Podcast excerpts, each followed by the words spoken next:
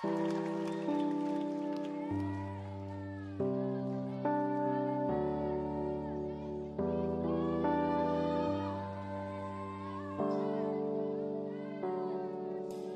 left my fear by the side of the road. Hear you speak, it won't let go. Fall to my knees as I lift my hands to pray.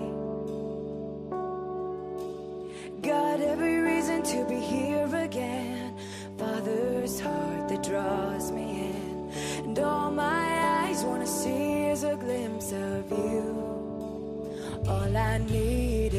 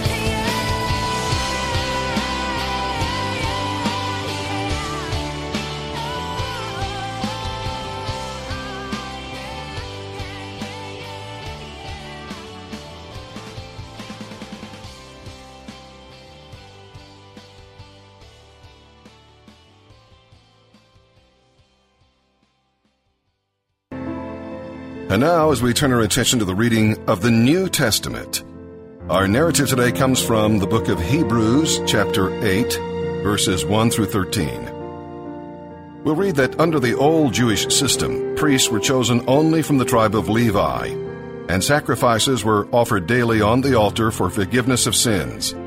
This system would not have allowed Jesus to be a priest, because he was from the tribe of Judah but his perfect sacrifice ended all need for further priests and sacrifices. The use of the present tense, there already are priests who offer the gifts, indicates that this book was written before AD 70, when the temple in Jerusalem was destroyed, ending the sacrifices. Now, the pattern for the tabernacle built by Moses was given by God. It was a pattern of the spiritual reality of Christ's sacrifice, and thus it looked forward to the future reality. There is no tabernacle in heaven of which the earthly one is a copy, but rather the earthly tabernacle was an expression of eternal theological principles. Now, because the temple at Jerusalem had not yet been destroyed, using the worship system there as an example would have had a great impact on this original audience. The bottom line here is if our heart is not changed, following God's rules will be unpleasant and difficult. We will rebel against being told how to live. The Holy Spirit, however, gives us new desires, helping us want to obey God. With a new heart, we find that serving God is, in fact, our greatest joy. Under God's new covenant, God's law is inside us. It's no longer an external set of rules and principles. The Holy Spirit reminds us of Christ's words, activates our conscience, influences our motives and desires, and makes us want to obey. Now, doing God's will is something we desire with all of our heart and mind. Some of the Jewish believers were clinging to the obsolete old ways instead of embracing Christ's new covenant. All the joy of newfound faith and all the relief of fresh forgiveness had given way to a kind of boredom that was never supposed to be. Growth had stopped. What should be done if this happens to you? Well, realize that life in Christ is never complete. Heaven promises completeness. Until then, growth is the normal pattern. Growth also often endures seasons of drought and drabness. That's also normal. Think about uh, what you're doing that might be spiritually ineffective or obsolete. The key to growth includes daily devotion to Christ through Bible study and prayer. Perhaps you need to grow by engaging in some new areas of service that express your faith. Seek God for how He would have you keep growing in your faith. And with that, let's begin our reading now, here in the New Testament. November 7th, the New Testament. Hebrews chapter 8, verses 1 through 13. Here is the main point. We have a high priest who sat down in the place of honor beside the throne of the majestic God in heaven. There he ministers in the heavenly tabernacle, the true place of worship that was built by the Lord and not by human hands. And since every high priest is required to offer gifts and sacrifices, our high priest must make an offering too. If he were here on earth, he would not even be a priest, since there are already priests who offer the gifts required by the law. They serve in a system of worship that is only a copy, a shadow of the real one in heaven. For when Moses was getting ready to build the tabernacle, God gave him this warning. Be sure that you make everything according to the pattern I have shown you here on the mountain. But now Jesus, our high priest, has been given a ministry that is far superior to the old priesthood, for he is the one who mediates for us a far better covenant with God, based on better promises. If the first covenant had been faultless, there would have been no need for a second covenant to replace it. But when God found fault with the people, he said, The day is coming, says the Lord, when I will make a new covenant with the people of Israel and Judah. This covenant will not be like the old one I made with their ancestors when I took them by the hand and led them out of the land of Egypt. They did not remain faithful to my covenant. So I turned my back on them, says the Lord. But this is the new covenant I will make with the people of Israel on that day, says the Lord. I will put my laws in their minds, and I will write them on their hearts I will be their God, and they will be my people. And they will not need to teach their neighbors, nor will they need to teach their relatives, saying, you should know the Lord, for everyone, from the least to the greatest, will know me already, and I will forgive their wickedness, and I will never again remember their sins. When God speaks of a new covenant, it means he has made the first one obsolete. It is now out of date and will soon disappear. Psalm 106, verses 13 through 31. In the wilderness, the Israelites were so intent on getting the food and water they wanted that they became blind to what God wanted. They were more concerned about immediate physical gratification than lasting spiritual satisfaction. They didn't want what was best for them, and they refused to trust in God's care and provision. You know, if you complain enough, God may give you what you ask for, even if it's not the best for you. If you're not getting what you want, perhaps God knows it's not in your best interest. Trust in His care and provision. The deepest desire in your heart, not the outer layers, but the deepest desire in your heart, is often God's will for your life. So get to the deep places with the Lord. Moses served as the people's intercessor. This refers to the time when the Lord wanted to destroy the people for worshiping the gold calf. Psalm 106, verses 13 through 31. Yet how quickly they, the Israelites, forgot what he had done. They wouldn't wait for his counsel.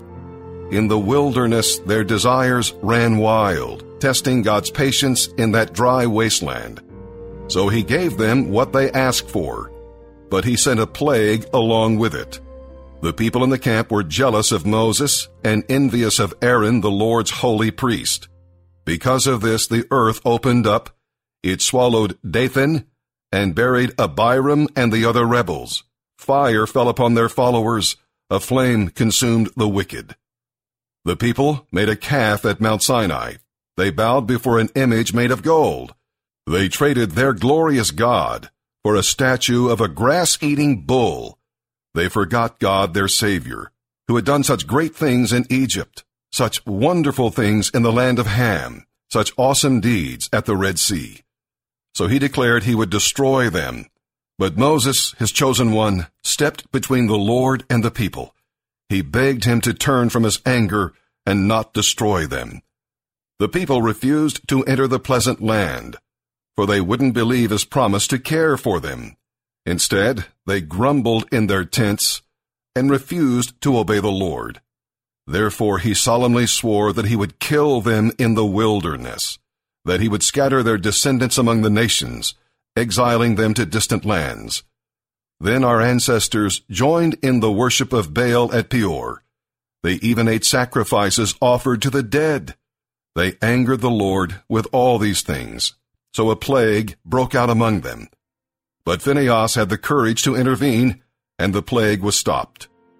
So he has been regarded as a righteous man ever since that time.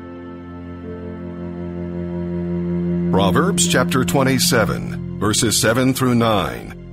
A person who is full refuses honey, but even bitter food tastes sweet to the hungry. A person who strays from home is like a bird that strays from its nest. The heartfelt counsel of a friend is as sweet as perfume and incense.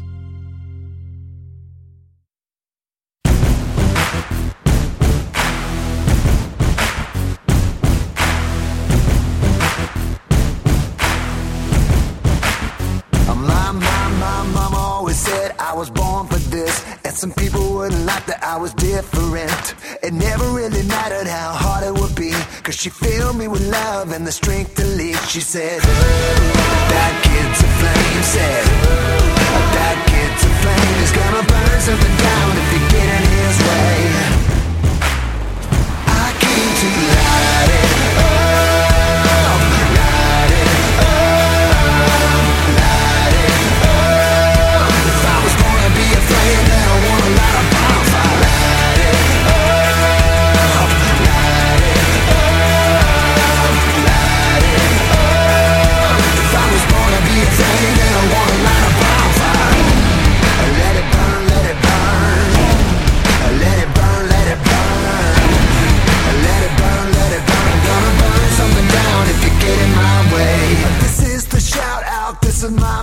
voice calling all the men, women, girls, and boys. The dropouts and losers, the hurt and the broke. Time to reclaim what the darkness has stole. Marching to the beat of a different drum. We live for the love without counting the cost. If you wanna be free, then it's time to go. Lift up your hands so the world